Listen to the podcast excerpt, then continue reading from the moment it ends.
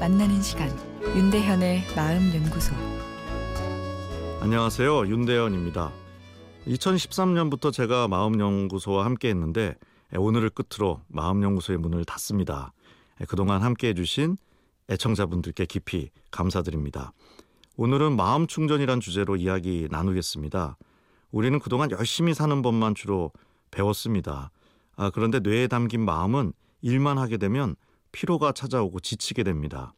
이를 소진증후군이라 부르기도 하는데요.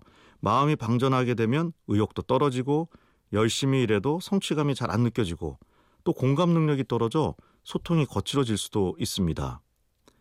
이렇게 해야 성공한다는 식의 책이나 강연을 썩 좋아하진 않지만 25년 정도 많은 분들을 뵙다 보니 세 가지 정도의 성공 요인이 느껴집니다.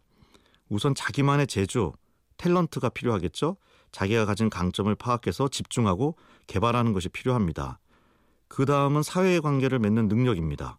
사람을 보는 눈, 뭐 공감 소통 능력 등이 여기에 포함되겠습니다.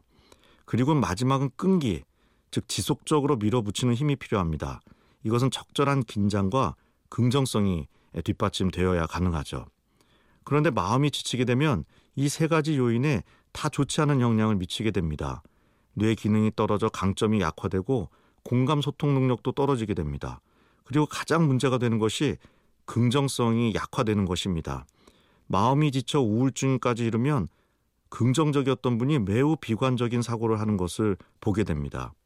그래서 마음이 지치지 않도록 마음 충전을 꾸준히 하는 것이 필요한데요. 스마트폰도 에너지원과 연결을 해야 충전이 되는 것처럼 우리 마음도 에너지원과 연결을 할 때 뇌 안에 충전 장치가 작동하는 것으로 연구되어 있습니다. 우리 마음이 좋아하는 에너지원은 바로 사람, 자연, 문화죠. 타인과의 따뜻한 공감, 자연과 내 몸의 움직임을 느끼며 호흡하고 움직이는 것, 그리고 음악, 미술, 문학 작품에 감성적으로 몰입할 때 충전이 일어납니다.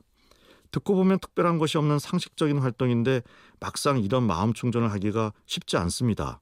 왜일까요? 그것은 뇌 안에 일하는 공장과 충전소가 서로 협력 관계가 아니라 경쟁 관계이기 때문입니다. 마음 충전을 하려고 하면 일하는 공장이 너 지금 놀면 안 돼. 정신 차려. 10년 후에 놀아.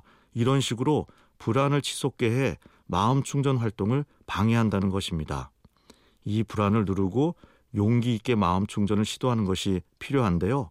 마음 충전을 해야 마음 성공을 이룰 수 있습니다. 윤대현의 마음 연구소 지금까지 정신건강의학과 전문의 윤대현 교수였습니다.